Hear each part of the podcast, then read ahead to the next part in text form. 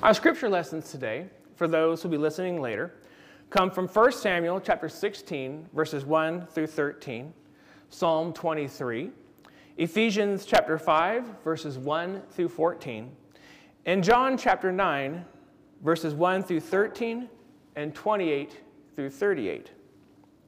The Great Chicago Fire of 1871 destroyed many businesses and homes. One particular family in Chicago lost much of their successful business in that fire not long after losing a child to pneumonia. Despite these tragedies, the father didn't give up, and the business started to thrive again. Just two years after the fire, his wife, Anna, and their four daughters set sail for Europe, while the businessmen stayed a little longer to handle some business issues, planning to catch a ship a few days later. Then tragedy struck again. The ship collided with another, causing it to go under in just 12 minutes. 226 passengers died, including the four daughters. Anna was picked up and eventually made it to Cardiff, Wales, where she wired her husband the awful news. A few days later, the husband and wife were reunited. On his journey across the Atlantic, the grieving Horatio Spafford wrote to him, It is well with my soul. It boggles the mind that one who has experienced so much tragedy can still cling to faith with such strength. David was no stranger to tragedy.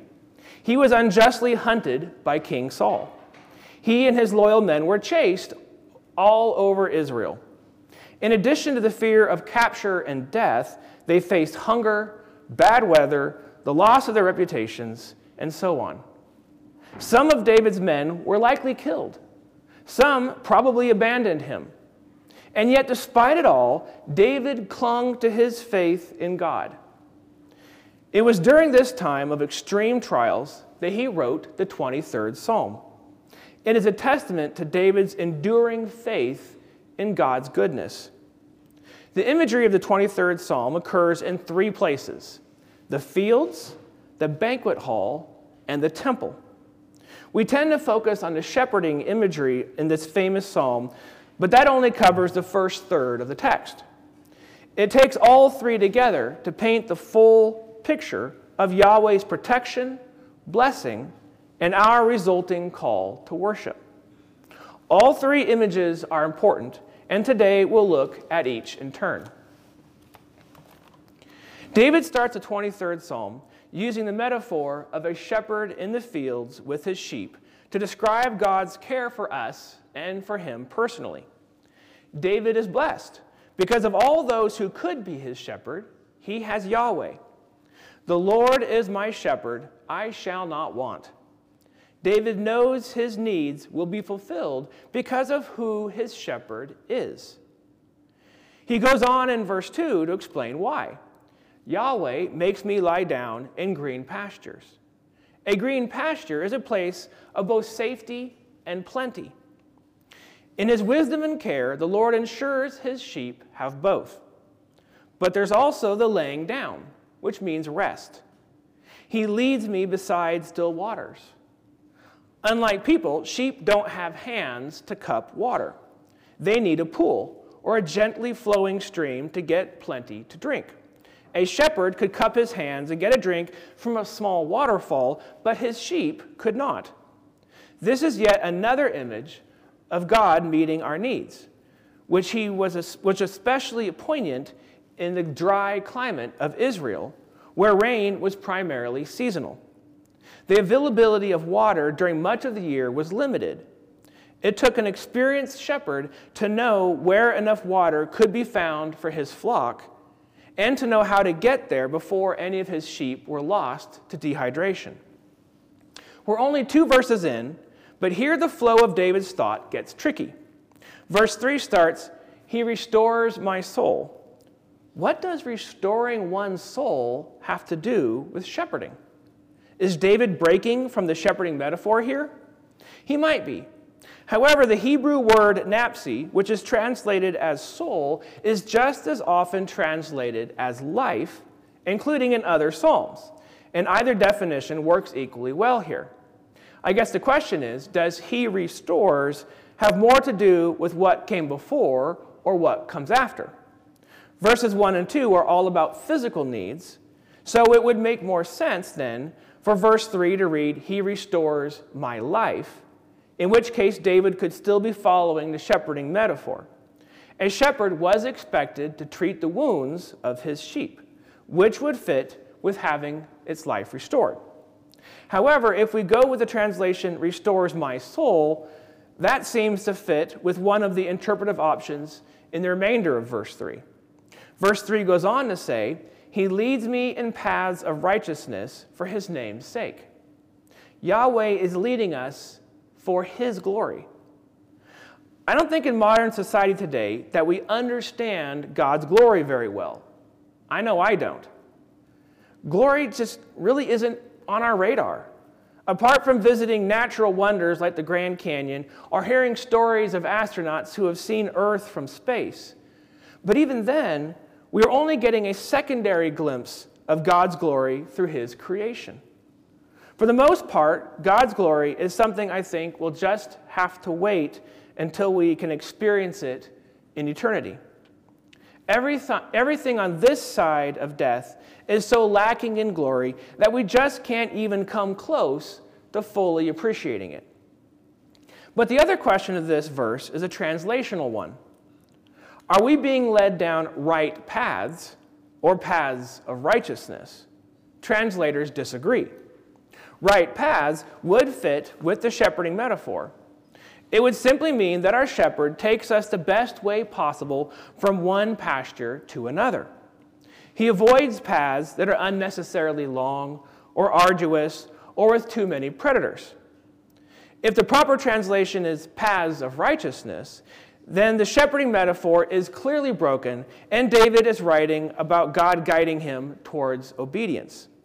As I touched on earlier, if the translation of the previous phrase should be restores my soul, then restores, instead of restores my life, then paths of righteousness works just fine. Whether or not David intended to break the shepherding metaphor in verse 3, he is definitely back into it in verse 4. The reference to walking through the valley of the shadow of death seems most likely to be simply a reference to a deep valley. Only Bible translations based on the King James have anything to do with death anywhere this Hebrew word is used, that typically just means dark. Dark valleys could be potentially dangerous for sheep because they are likely steep, which means they could be hard to climb out of, and they could also be a good place for predators to hide. A dark valley could also be a reference to a wadi, which is a very narrow gorge formed by flooding. So narrow, in fact, that the only way out is to reach the other end. Wadis are common on either side of the Jordan River Valley.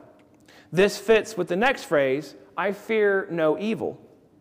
The Hebrew word translated evil is just as often translated as bad, hurt, or harm. So, evil in this context probably has more to do with bad outcomes than with moral evil as we would typically think of it. To say, I will fear no harm, makes particular sense in light of the explanation, which is, Thy rod and thy staff, they comfort me. The rod is the small club that shepherds use to beat off predators, and the staff is the walking stick that was used to guide errant sheep in the right direction. So the sheep need not fear predators in the deep valleys because the shepherd with them has the tools to protect them. Now that we've made it through the shepherding metaphor of the fields, we can reflect on what David has said about his God so far in this psalm. Yahweh meets his physical needs of food, water, rest, healing, guiding, and protection. Now, depending on one's interpretive choices that I've already discussed, the healing indicated in restores my soul can be of a spiritual nature. So can the guiding indicated in the next phrase. The fact of the matter is, neither interpretation is wrong. Jesus meets our physical and spiritual needs as our good shepherd.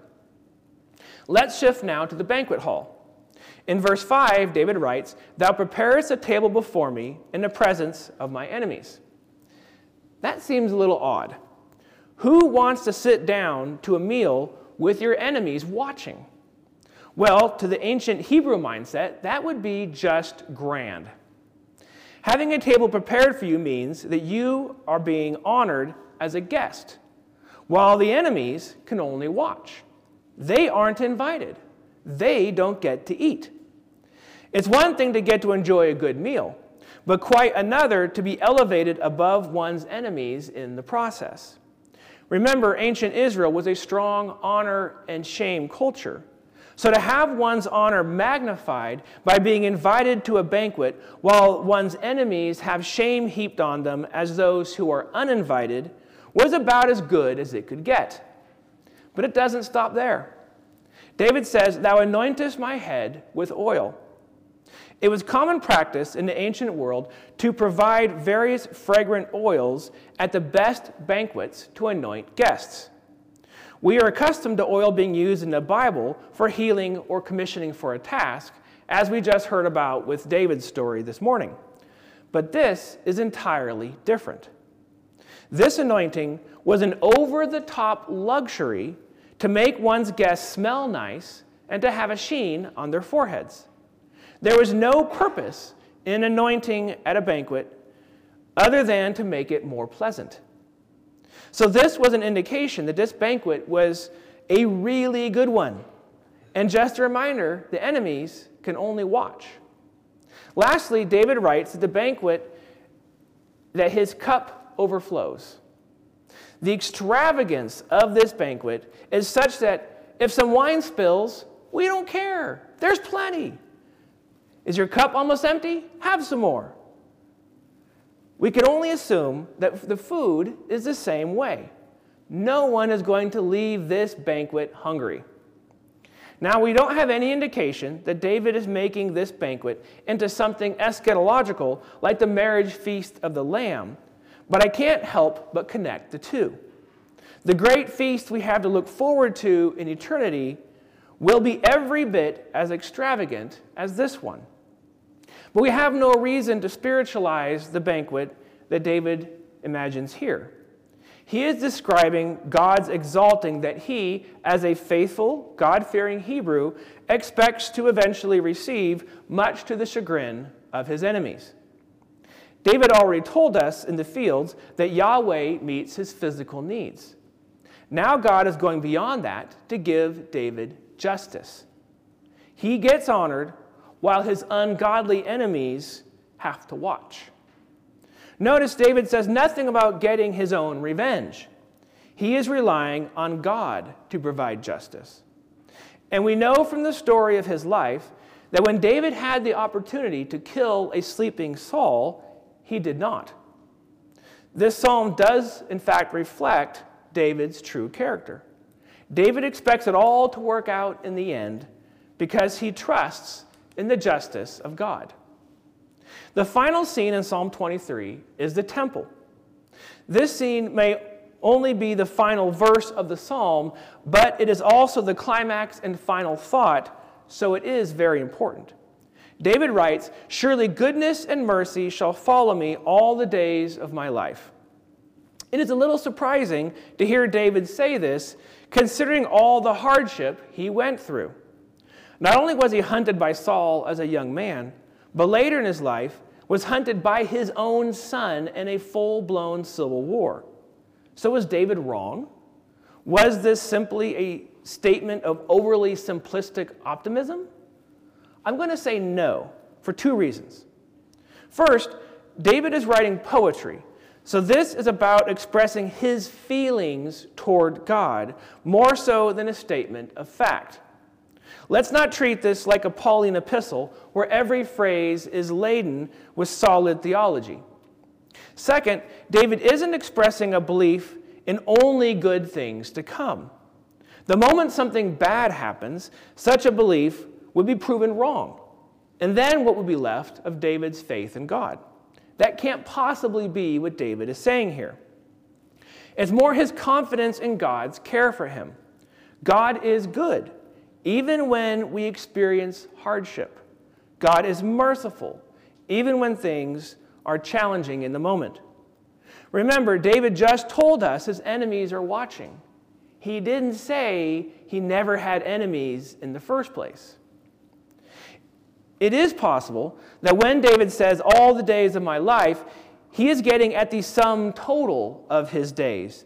In other words, when he is on his deathbed and looks back, he won't see a life free of all pain, but rather a life characterized by goodness and mercy.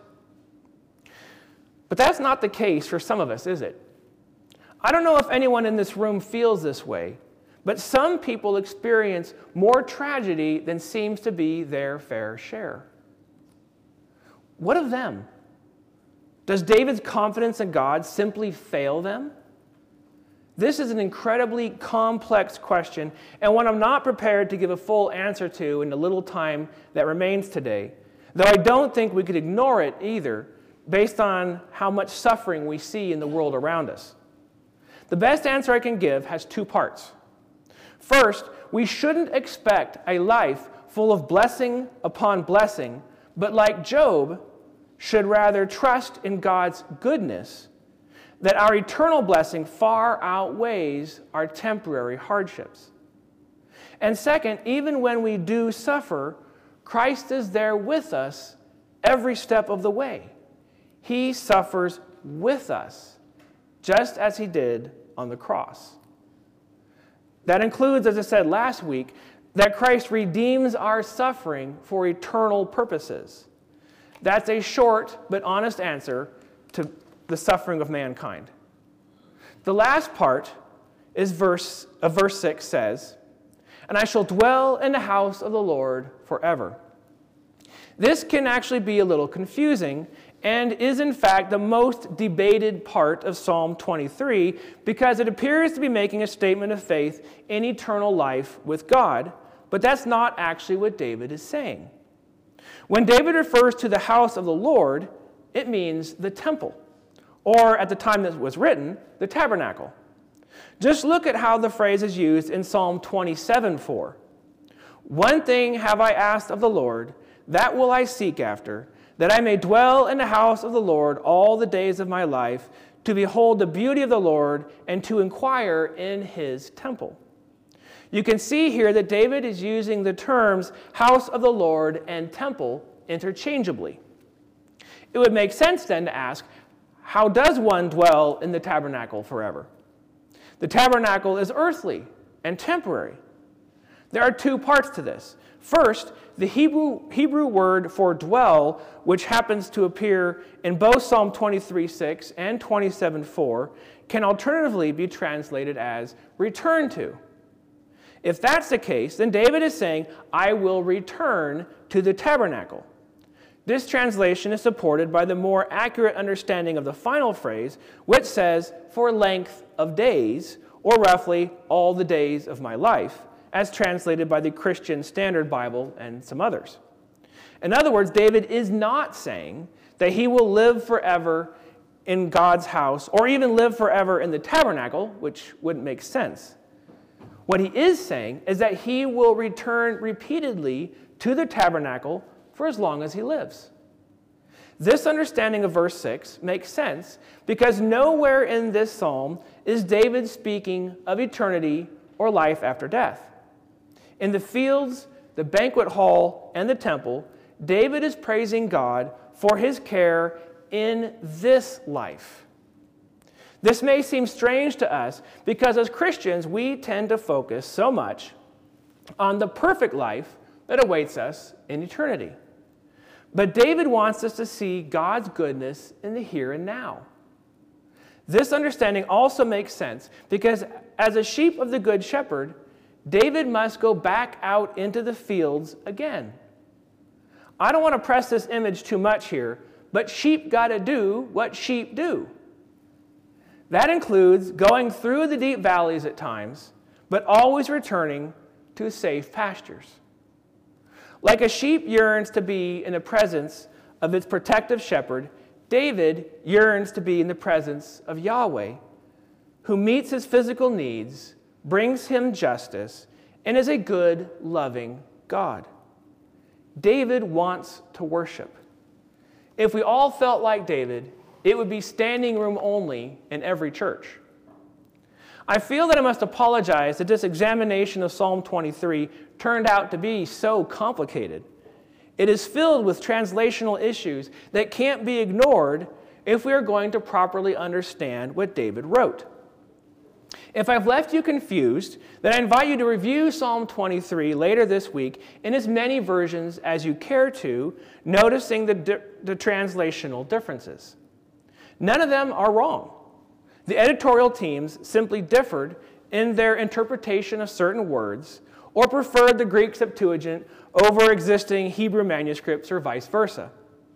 Many, I'm sure, would disagree with my interpretation that I've shared with you today, but I'm just trying to do the best I can to make sense of what David wrote so long ago. As we prepare to receive communion, let us approach the altar with David's sense of delight in God. Though we today tend to spiritualize David's promise in his praise of Yahweh in the fields, the banquet hall, and the temple, David was right to worship God for his tangible goodness in this life. We shouldn't let our vision of eternity blind us to the blessings at our feet. God is good now and always. And even when tragedy strikes, as those who put their faith in Christ, we are right to say, It is well with my soul. In the name of the Father, and of the Son, and of the Holy Spirit.